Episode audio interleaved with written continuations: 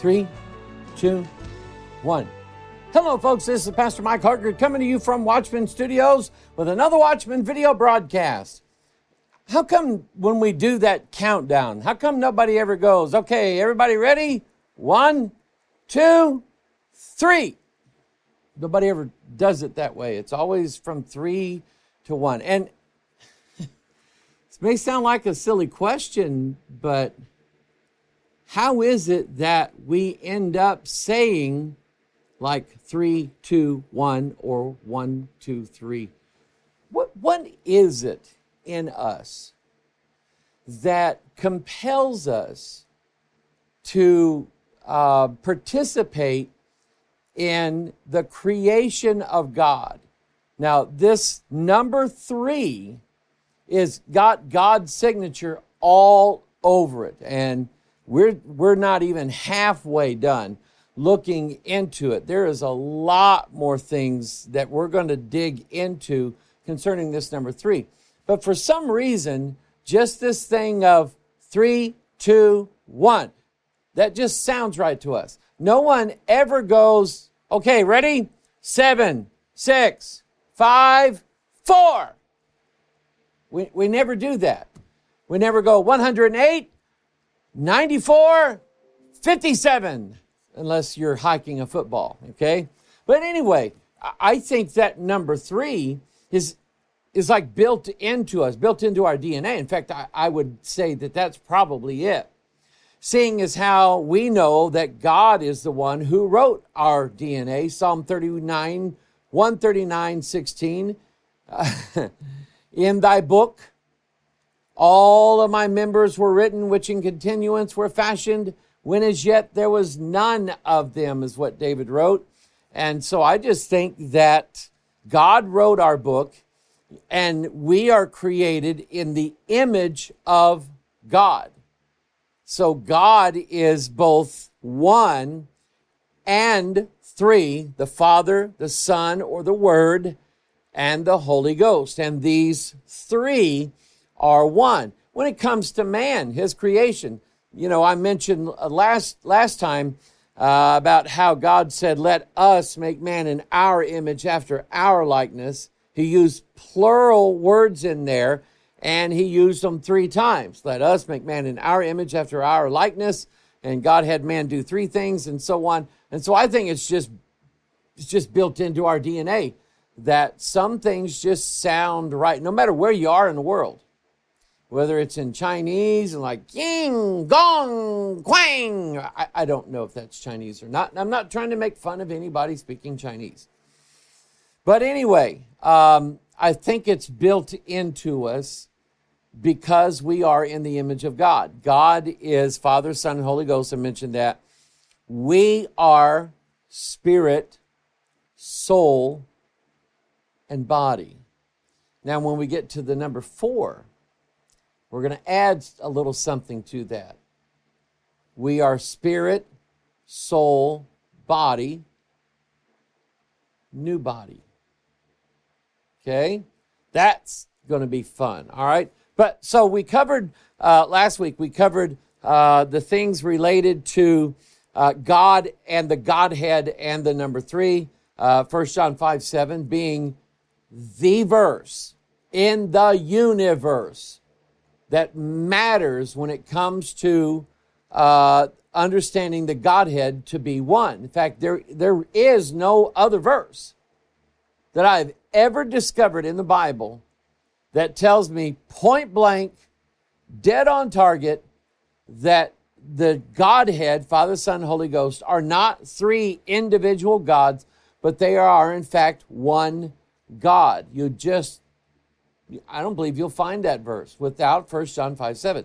So we talked about that last week and all the ways that God is seen as three. Uh, Jesus' baptism, when he came up out of the water, the Holy Ghost lighted on him like a dove, and God's voice from heaven said, This is my beloved Son. And um, so we have that. We have other things and patterns that sort of show us that God is three and that God can be seen in the creation. We noted in Genesis chapter 1 that in the beginning, God created the heaven and the earth. So you have in the beginning time, God created the heavens, space, and the earth, matter or mass. You can't have mass without a place to put it in. It's impossible. You can't have uh, matter, mass, and space without time to govern it. And so everything is in uh, following the order and ordinance of a creator God.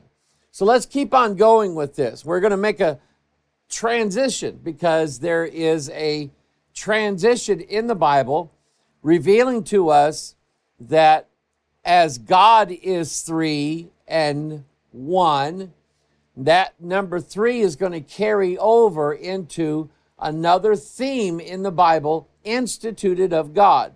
Let's read it out of Romans 6. Here lately, I've uh, had to, um, I won't say I've had to, I've enjoyed it. Uh, we've baptized uh, several of our young people, some of them my grandchildren. Woo! Amen. And, um, but anyway, we've, we've done that in accordance with exactly what Jesus told us to do. In the name of the Father, the Son, and the Holy Ghost. It's exactly how Jesus told us to do it. If you do it some other way, that's your business. This is how Christ told us to do it. So we've been baptizing. Baptism itself, with that number three in the name of the Father and the Son and the Holy Ghost, then carries with it this idea of transformation. So when I sit somebody down and go over um, what it means to be water baptized, uh, the fact that it does not bring salvation, salvation's already there. It's just that they are going to show now to the world on the outside what God has already done on the inside. And in fact, I've got, again, I've got several more candidates that uh, I'm going to meet with and explain, and explain to them. And I always, always go to Romans chapter 6 and let's see what it says here. Know ye not that so many of us, as were baptized into Jesus Christ, were baptized into his death? Therefore, we are buried with him by baptism into death, that like as Christ was raised up from the dead by the glory of the Father, even so we also should walk in newness of life. I like that. For if we had been planted together in the likeness of his death, we shall also we shall be also in the likeness of his and notice he uses the word resurrection because that's exactly what it's referring to. And i and i like this. Romans 6 3 through, 3 through 5 cannot be accurately portrayed in the rite, if you will, or the uh, the formula for baptism, it cannot be reenacted simply by taking water and splashing somebody on the face or taking a seashell and pouring it over their head. I don't care if it's a baby or an adult.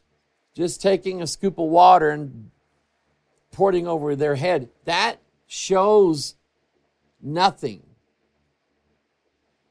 taking people and acting out the scene that is given to us in Romans chapter 6. They go down and baptize you, my brother, in the name of the Father and the Son and the Holy Ghost. I don't hold them down that long, but they're buried with Christ. They're planted. And this is how I uh, this is how I rendered my father's death and burial was I stood over that grave next to that casket, my hand on that casket, and I told my aunts and uncles and cousins and all of our family there in central Arkansas, not burying my dad. I'm planting a seed. Because in the book of, uh, in, in, in 1 Corinthians 15, that's exactly how the Apostle Paul put it. So you take a seed, put it in the ground, and you don't want just a seed coming up out of the ground because that's not enough. You want something that's much bigger and you want something that is far prettier than just a seed. But how many parts does a seed have? Has three. Has the outer shell. It has like the meat of the seed, which is like the part we eat. But then it also has the uh, endosperm, which is where the DNA is. Once that seed goes into the ground and the moisture from that ground rots that outer shell. See, we have to be turned to corruption. We have to be. So it rots that outer shell, and now the soul and the spirit of this person on resurrection day, whether it's the resurrection of Christ's people or the resurrection of those who are doomed or damned, uh, they receive a new body. It is a transformation, all right? And I'm going to show you something neat relating to that here in just a little bit. But we bury them, the water being the, uh, the ground that we put them in. But like as Christ was raised up, so we raise them up in newness of life. I've got a baptism coming up, and the dad is like six foot five, six foot six, something like that. It's a big fellow and his young little daughter, probably about this tall. So I don't know, should I fill the baptistry full and it, and it drown her so he can get wet or pour the water in there so she can get baptized, but he won't hardly get wet. So I, I don't know anyway. But anyway, you take them down and you bring them back up. They don't they don't bring themselves back up. That's important. No one resurrects themselves. No one does. We are resurrected by God Himself. So we lift up the person, bring them up. Hallelujah, praise the Lord. Everybody's clapping hands, and everybody in the church is witnesses now that this is the road and the life that these people chose. This is how they're going to live their life from here on out. And it's our job as Christian brethren to help them and encourage them along that way. I love it. Anyway, but at all point, it's you're going to find out now. It's pointing us to the number three. So the number three is a number for change. It's a number for transformation. Um, we have the first resurrection, 1 Corinthians 15 51. Behold, I show you a mystery. We shall not all sleep, but sleep is death. The Bible even says that they shall sleep the sleep of death. Okay? So, and that's what happened with Adam. Adam slept, and so God was showing us that in, in a type, he's dead. But out of Adam's body comes the woman. And then uh, God brings Adam back to life and brings the woman to him and so on. But anyway, um, Paul said, Behold, I show you a mystery. We shall not all sleep, but we shall all be changed in a moment. Notice these three things here in a moment, in the twinkling of an eye, at the last trump. For the trumpet shall sound, and the dead shall be raised incorruptible, and we shall be changed. Now, I just got a revelation. I did. I don't know why. I've never seen this before, but I guess if I've already seen everything, there just wouldn't be no other reason to read the Bible anymore, I guess. But I just, um, I absolutely love this. Um, I'm so excited. I can't figure out where I'm supposed to go. First Peter, I believe. First Peter, uh, chapter one. Uh, yes, yes, yes, yes. I like it. Notice in this verse again, verse 52 in a moment, in the twinkling of an eye, at the last trump. For the trumpet shall sound, and the dead shall be raised incorruptible, and we shall be changed. So let me ask you a question. And, I'm setting you up for this, okay? When Paul said here, yeah, when Paul said here that the dead are going to be raised up from being dead, they got better, okay? and they didn't need they didn't need uh, Fauci to do it. Amen. Um, that'll probably get me thrown off YouTube, but anyway, um, the dead come back to life. Not only do they come back to life, they come back to life in a different body. A body that Paul said is incorruptible. This body, corruptible. You ought to smell it sometimes. Whew! Bad. But it's corruptible. Everything, think about it, everything that your body produces stinks, doesn't it? Ugh.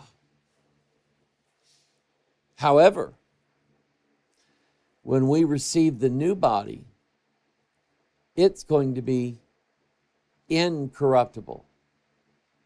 Again, that word doesn't just mean it's it's not corrupted. Incorruptible means it does not even have the ability to ever be corrupted. Okay? Now, that word is used in another place in the Bible. Okay? First Peter chapter 1 verse 23. Being born again. Amen. Not of corruptible seed. Well, I think Peter must have been reading Paul. Okay? Being born again, not of corruptible seed, but of incorruptible by the word of God which liveth and abideth forever. I want to bring you back to this question I brought up here a couple weeks ago. Do you believe in absolute truth? Absolute truth, 100% truth with no admixture of any error whatsoever. I'm trying to use the strongest language possible to describe what I believe. I I don't have to think before I answer this question. I believe in absolute truth that on this earth right now there is something that 100% without any question mark, without any clouds, you know, a cloud coming out of my brain like a like in a comic book and big question marks all in it, you know, devil on one side and angel on the other tell me two different things. I don't have that.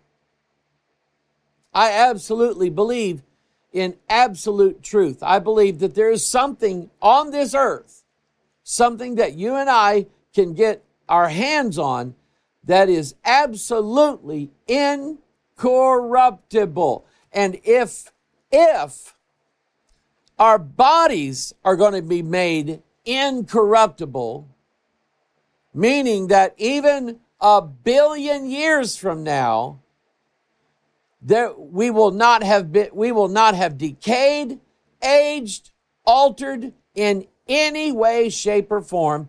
We will be just as new as a newborn baby is that's what I mean by that. That's what the Bible means by that.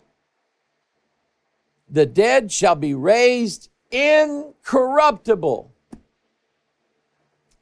So I believe that the Bible, because that's what it says, being born again, not of corruptible seed, but of incorruptible, by the word of God, which liveth and abideth forever. Uh, unless you believe that the only word of God spoken about here is Christ. But you see, Christ, even, even at the last there in Revelation 19, he's associating himself with something called the Word of God. And if Christ, already it's been some 2,000 years after he ascended up into heaven,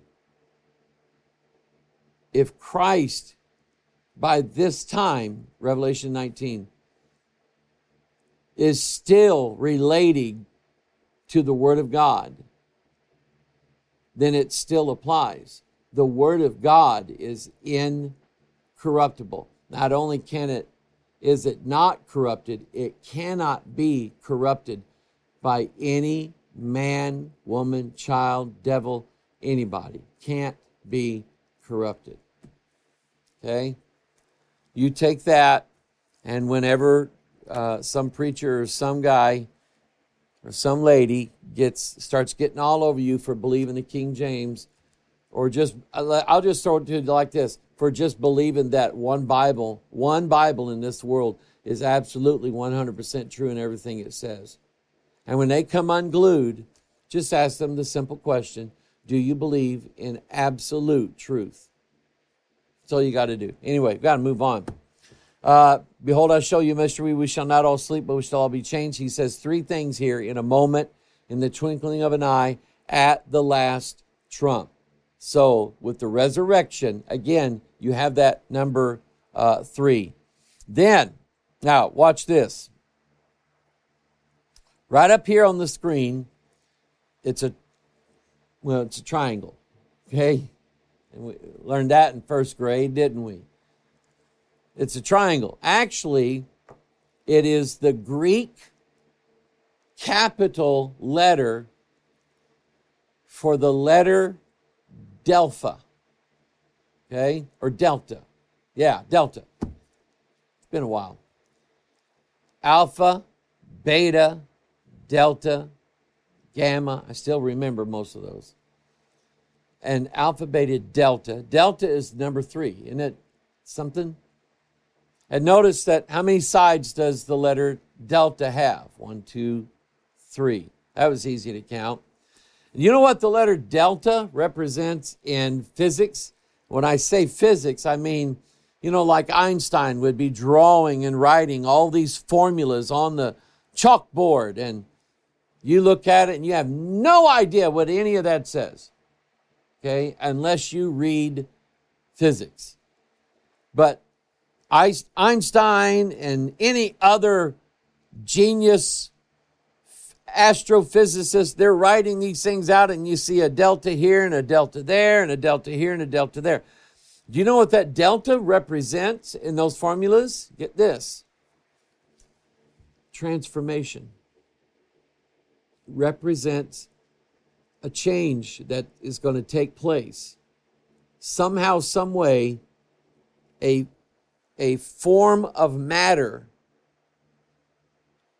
goes from one state and is transformed into a different state. Now, I don't know much about it beyond that, but that's what the that's what the delta letter in the Greek alphabet used in physics and its formulas that's what it represents. It represents this idea of transformation. Think about this. Think about the great pyramids that are in Egypt. The three great ones, and then there's three smaller ones. Uh, but those great pyramids, they're not circles on each side. They're not squares on each side. They're not rectangles on each side, all four sides. They're not polygons, hexagons, septagons, octagons. They're not anything like that. What they are is triangles. And you have four triangles, one on each side. They both lean in together at an exact and a precise rate. Others have tried to build triangles and have failed miserably because they're, they're out of I hate to use the word out of square because they're triangles, but they're just not, somebody didn't read the measurements right or something like that. and they're not good, they're not right. But those three, how many were there? Giant, giant uh, pyramids there in Giza, Egypt. The question has always been who put those there? Who built those? Who is it whose mathematical uh, prowess can be exceeded by none, even in this world? It would be difficult to build those three pyramids in today's world. You're talking about billions and billions of dollars to do this, okay?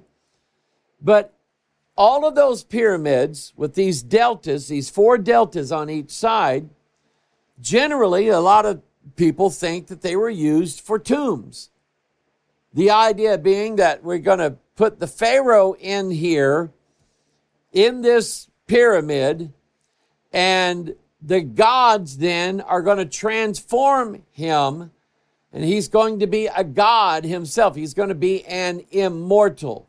What, what does that sound like to you? Sounds exactly like Genesis chapter 3, where the devil promised Eve that she would be as the gods, knowing good and evil. And that being placed in that pyramid, it will somehow, some way, the gods will enter in there, do something, I don't know, but then make this uh, Egyptian king or whoever it is in there, make them an immortal or make them into a god. It will transform them. They'll go from death to life. They'll go from the land of the dead, hell, to the land of the living, heaven. And they believe that they will get their place among the stars of heaven.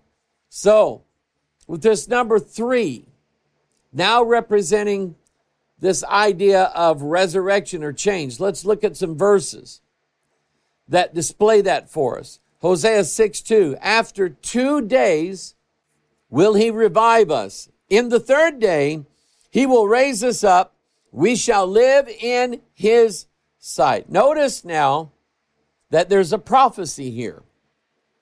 I'll never forget this. I was reading one of these life application Bibles. Don't waste your money.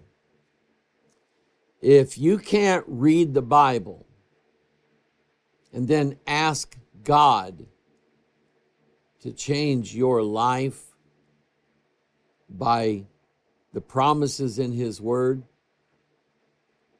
then you trying to somehow perform the acts or the functions of whatever it is you read in the scriptures. In other words, you can't do it yourself.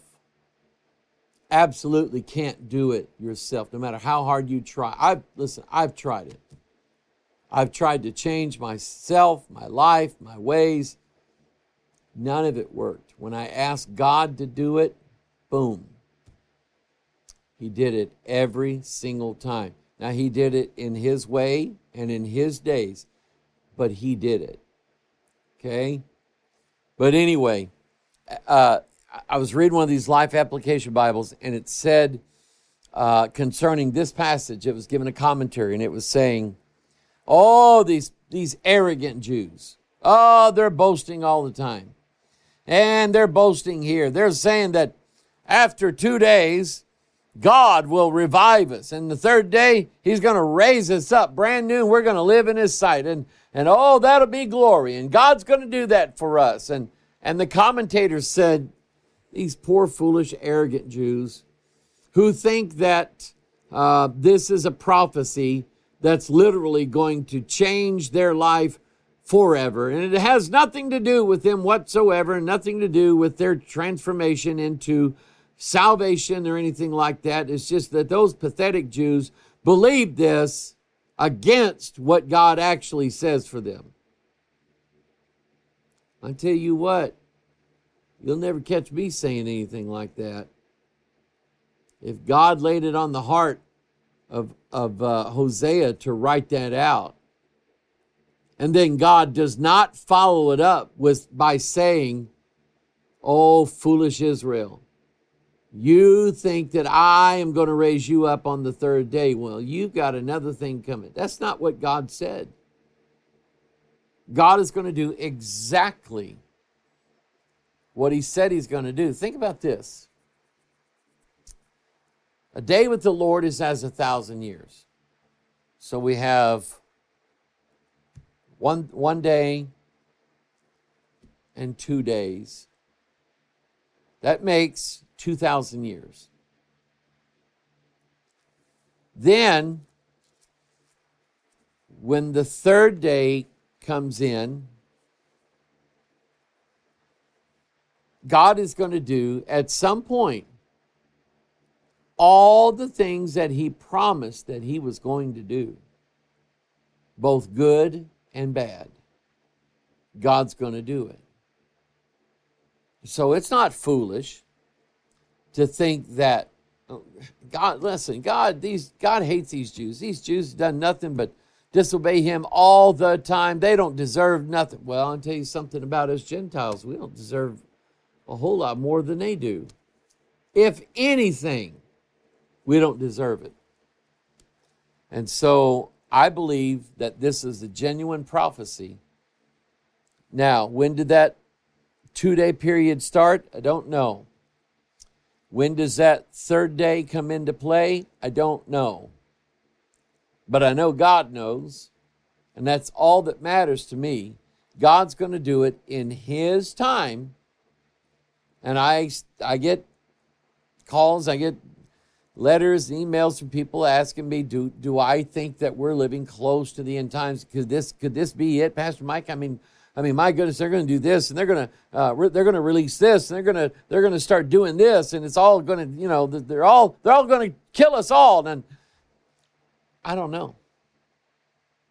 What I do know is that God is so faithful. Is that God will only let what happens to us be according to God's will. And if it's according to God's will, I promise you, God's going to bless on that day. Okay? He's going to bless on that day. I promise you, He will. So, check this out. Remember King Hezekiah? He found out he was going to die. And he was like, I don't want to die. I don't have a child. I don't have a son. Well, in retrospect, Hezekiah, that probably was, you know, the best thing you had going. Because Manasseh, Hezekiah's son, this guy was no beauty contest winner, I can tell you that. Okay? Uh, his name was Manasseh, and he was very evil as a king. But here's, here's what is said about him. Uh, 2 Kings chapter 20, verse 5. Turn again and tell Hezekiah, the captain of my people, thus saith the Lord, the God of David thy father, I have heard thy prayer. I have seen thy tears. Behold, I will heal thee. On the third day thou shalt go up into the house of the Lord. So here we have, have another third day time prophecy. That on the third day, Hezekiah is going to go up unto the house of the Lord. Now we know in the New Testament time what, what really is the house of the Lord. I mean, what, what is it really? Is it the one that the, uh, the Rockefellers and the, uh, and the Jews are going to build in, in, uh, uh, on, on, on the Temple Mount there, and they're going to run off all the, uh, the Muslims out of there and get, get rid of them all. Is that, is that it? No, because God doesn't dwell in temples made with hands. What is that temple? Or should I say, who is that temple? Who is that temple? Because he says here, uh, turn again, tell Hezekiah, the captain of my people, thus saith the Lord, the God of David thy father, I have heard thy prayer and have seen thy tears, and behold, I will heal thee on the third day. Thou shalt go up into unto the house of the Lord. What is the Lord's house? Okay. Exodus chapter 19, when Moses uh, has brought the people of Israel across the Red Sea. They've seen Pharaoh and his armies drown, and there should be this hallelujah glory time where they say, Man, we believe in God now. Woo, amen, praise the Lord. We're never going to turn our backs on God. Just wait a day or two. So in Exodus 19, Moses is going to bring Israel to meet with God on Mount Sinai. And the Bible says, And the Lord said unto Moses, Go unto the people and sanctify them today and tomorrow, and let them wash their clothes and be ready against the third day. For the third day, the Lord will come down in the sight of all the people upon Mount Sinai. Oh, I like this. Let's, let's count it again. Let's count it from here from Christ's um, death, we could say. Uh, one day has passed, so that puts us around 1000 AD, thereabouts. And then from that point to another point, I'm already out of the Bible. After two days, now we're into the third day, early in the morning, and God is going to do exactly what He said He was going to do. Remember uh, when Mary Magdalene went to the uh, the tomb where they had laid him, and she goes to the tomb on the third day. What did she find? She didn't find Jesus. Jesus had already risen from the dead. He was already alive again. And she was about to be a witness of that. And so I believe with all my heart the literal interpretation of this in Scripture that the third day represents the very beginning of the seventh day or the seven thousandth year, if that's a word, thousandth the 7,000th year since the creation. Yes, I'm one of those. I believe the earth was created some 6,000 years ago. And uh, I watch a few evolutionists on YouTube, and I, I listen to, to how they try to spin and, and argue the, the, the so called facts of evolution, but I don't believe a word they say. I don't because I have a Bible telling me different. And I've got way more trust in my Bible than I do any of those guys that are evolutionists are yeah that they believe in evolution they they teach in um, they teach courses on evolutionary science and so on and they think they have answers for everything and i'm right now I'm, i've started a new series of mini videos called creation bites and I have some really good ones that to me, once you think about it, you have to admit there's, there's no way. There, that somebody had to have created everything that we see around us and how it works. So, anyway, let me move on. Okay? So, Moses is going to bring Israel to meet God at Mount Sinai. So, put this into the future. Christ is going to bring his people to meet their God. The Lord said unto Moses, Go unto the people and sanctify them today and tomorrow, and let them be, wash their clothes. Clothes are important in the Bible. Be ready against the third day, for the third day the Lord will come down in the sight of all the people upon Mount Sinai. So it happens on the third day. What does? a, re- a resurrection, a change, a transformation. They're going to get new bodies. They're going to get new minds. God's going to take, He's going to do what He said in Jeremiah 31 31. He's going to take uh, His word and put it in their inward parts, and they won't be walking around carrying Bibles or Torah scrolls anymore. They'll know it. It'll be in their heart and they'll know it and we'll know it too. Amen. That's exactly what God's going to do. That's going to be done on the third day. And I believe that we are like almost, almost there. I'm not a date setter, never, ha- never have been. And I'm not even going to get started now because I have no idea when Christ is going to come. Have no idea whatsoever. Matthew 16 21. Here Jesus begins a, a, a, a series of verses explaining what's going to happen to him.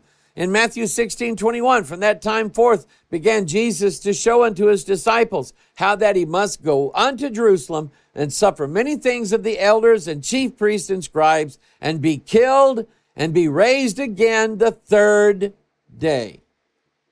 He showed it to them and he gave them the exact time formula that it was going to happen. And as soon as he said it, the disciples went. So, Matthew, have you been watching anything going on at the Coliseum lately? Yeah. Yeah, boy, they've got, they, yeah, got some good guys on their team this year. They're talking about everything except that because they don't understand it. And yet it was given to them, it was given to them plainly. I like this one. It's one of my favorite ones. That when this when this hit me, I'm like, hmm. I think I was probably crying. Uh, yeah, I get emotional about my Bible and what it says in it and the things it has done for me in my life. Um, no other book ever has changed my life, my opinions, my walk with God more so than the King James authorized 1611 Bible. No other book. No other book. So here is Jesus, and he has his friend Lazarus. Now, if you have a friend and you have a friend that's dying,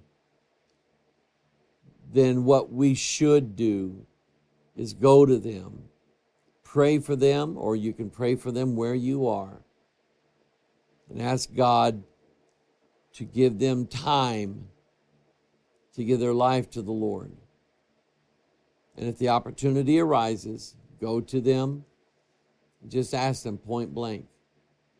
I did this with a neighbor of ours. Uh, grew up with her across the street. She always sat out on her porch and she always smoked sitting out there and and uh, she just sat out on the porch usually late afternoon when the sun kind of went down. It was, you know, wasn't so hot then. I didn't know her all that well, but she ended up with cancer. And she was in our local hospital here and and I was told that she was going to die. Would you go see her? Now, I'm not very good at just bringing up salvation and religion to people. Um, but when it's necessary, I will, and it was necessary in this situation. I figured that I'm either to I'm either going to um, make better our friendship or I'm going to make a very, very bitter enemy, but she won't last long. So I went to the hospital and we talked about the news and everything else until finally I said, Man, let me say something to you. Okay? I'm a pastor. You know me from since I was a kid. I grew up under you. You've seen me. You know who I am. You know that I don't just go around beating people over the head with my religion. But I said, the chances are likely that you're not ever going to leave this hospital alive. And that means you're going to die, and it could be soon. And I want to ask you right now because when you get to heaven, God's going to bring up this conversation. And one of two things is going to happen. You're going to say, Yes, God, He mentioned this to me, and I listened to what He said, and I called upon you to save me. Or you're going to say, yeah, I heard what he said, but I didn't do what he said. And I said, then when I get to heaven, the Lord's going to say to me, Mike, why didn't you say something? Or, Mike, I know you tried, but she just wouldn't listen. So and I told her about salvation, read the Romans Road to her, gave her all the verses. And I said, Now, you've been in this hospital a while. You know that more than likely you're going to die. Have you made your peace with God? And what I mean by that is, have you asked God's forgiveness for all of your sins and submitted yourself humbly before Him? so that he could grant you the gift of eternal life. Have you done that? And she said, Yes. So I, after that, I went over to her and laid hands on her and just sort of tried to confirm it with prayer. I told her, You pray.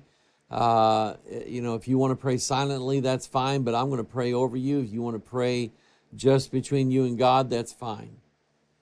But Jan, if, if you don't get this right, if you don't get this right. Okay? It's a eternity is a long time. And so I ended up preaching her funeral. I pray that God's mercy extended to her, but it's something we got to get right. Okay? But anyway, here's the point about all this Jesus had a friend that was dying. And his disciples said, Jesus, let's get up and go and see Lazarus, he's dying. Let's let's lay hands on him and heal him. And Jesus said, uh, "My, my, my! Isn't it pretty out today?" I'm, I'm paraphrasing here. But he waits and waits and tarries and waits, and they're talking to him, and finally he says, "Lazarus is dead." What? So he said, "Now let's go to him." So He's been dead four days. Jesus gets down there. Mary and Martha's, they're crying. And they're saying, Oh, imagine if you would have been here four days earlier, you could have saved his life. Jesus is like, Yeah, I know, I could have. But I'm going to do something better than that. Take you away the stone. So they took away the stone, and let's read it. John 11, 43. And when he thus had spoken, he cried with a loud voice, Lazarus, come forth. How many words? Three. And he that was dead came forth, bound hand and foot with grave clothes, and his face was bound about with a napkin. Jesus, Jesus saith unto them, Loose him and let him go. Oh, I like that. I like that. Three words Lazarus, come forth. And he came forth. Jesus had already prayed, Father, you and I both know that I could have been here earlier, but I wanted to show forth your power, not just the power to heal, but the power to bring dead people back to life. And I would say this to anybody who's listening to me in, in these videos right now. Your life right now may be as dead as a doorknob. But I promise you, you call out to God, God will either give you what you ask for or give you something far better than you could have ever asked or thought. And God will do that for you. That's the kind of God that He is. He is a resurrecting God. He brings dead things. And uh, listen, I've picked up bodies that were four days old, dead. And it's pretty bad. God put in fact, God not only put that together with Lazarus, God put together all of the uh, dry bones that were out in the wilderness there. Did it by preaching. And Ezekiel prophesied to them.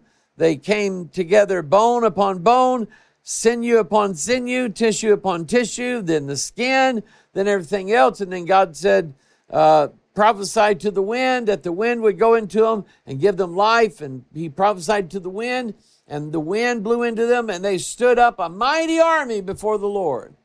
That's how much power my God has. He can resurrect an entire dead army, and it's nothing for him to do that. That's what I like about my God and my religion is that he's powerful enough to do any of that or all of it. Okay, amen. Uh, look at how, look at what God created on the third day. I, I gave an illustration of it earlier when it comes to the resurrection. Let's read it Genesis 1, verse 11. And God said, Let the earth bring forth grass the herb yielding seed, and the fruit tree yielding fruit. So, what does he bring forth on the third day? Grass, herb yielding seed, fruit tree yielding fruit. And what do, what do fruits have on the inside of them? Seeds. Even banana seeds. You ever seen banana seeds? They're teeny tiny. I mean, they're just, you can eat a whole banana and not ever feel one in your mouth. Okay? The smallest, the smallest, one of the smallest seeds on the earth. You can't even feel it, you can't even taste it. And yet, when it's planted, it brings forth a mighty tree massive bundles of fruit coming from this. I'm here to tell you it does not take a PhD in theology, it does not take someone uh, who has been trained. Um, uh, in public speaking and making speeches to people and and it does not take sales techniques to learn to share what God has given you for their life. It doesn't take any of that stuff, it takes something that big. And God can take it and bless it, turn it into a mighty tree full of fruit. God can do that. Okay? So Genesis 1. We have the herb, we have grass, the herb yielding seed, and the fruit tree yielding fruit after his kind, whose seed is in itself upon the earth, and it was so. And the earth brought forth grass and herb yielding seed after his kind, and the tree yielding fruit, uh, yielding fruit, whose seed was in itself after his kind. And God saw that it was good. And the evening and the morning, here it is, were the third day. Mm. Now look at now look. So we're dealing with trees with fruit on them, right? That's Genesis chapter 1. When we get to Genesis chapter 2, is there a tree yielding fruit? Why, I believe there is. What is it called? In Genesis 2, verse 16, the Lord God commanded the man, saying, Of every tree of the garden thou mayest freely eat. But of the tree of the knowledge of good and evil, thou shalt not eat of it, for in the day that thou eatest thereof, thou shalt surely die. Now I counted those words. There are 39 words, starting with of every tree. And that breaks down to 13 times 3. But here's also something else. It's it's it's like a, a proto law. In other words, it's like a, a picture of God's law. Uh, God's law given to us at the hand of Moses. Okay? And God said, if you if you promise that you'll keep this law, then I'll do all these blessings for you. Did they do it? No. No. Nobody ever kept the law, ever. No one did. And don't believe anybody that says they did.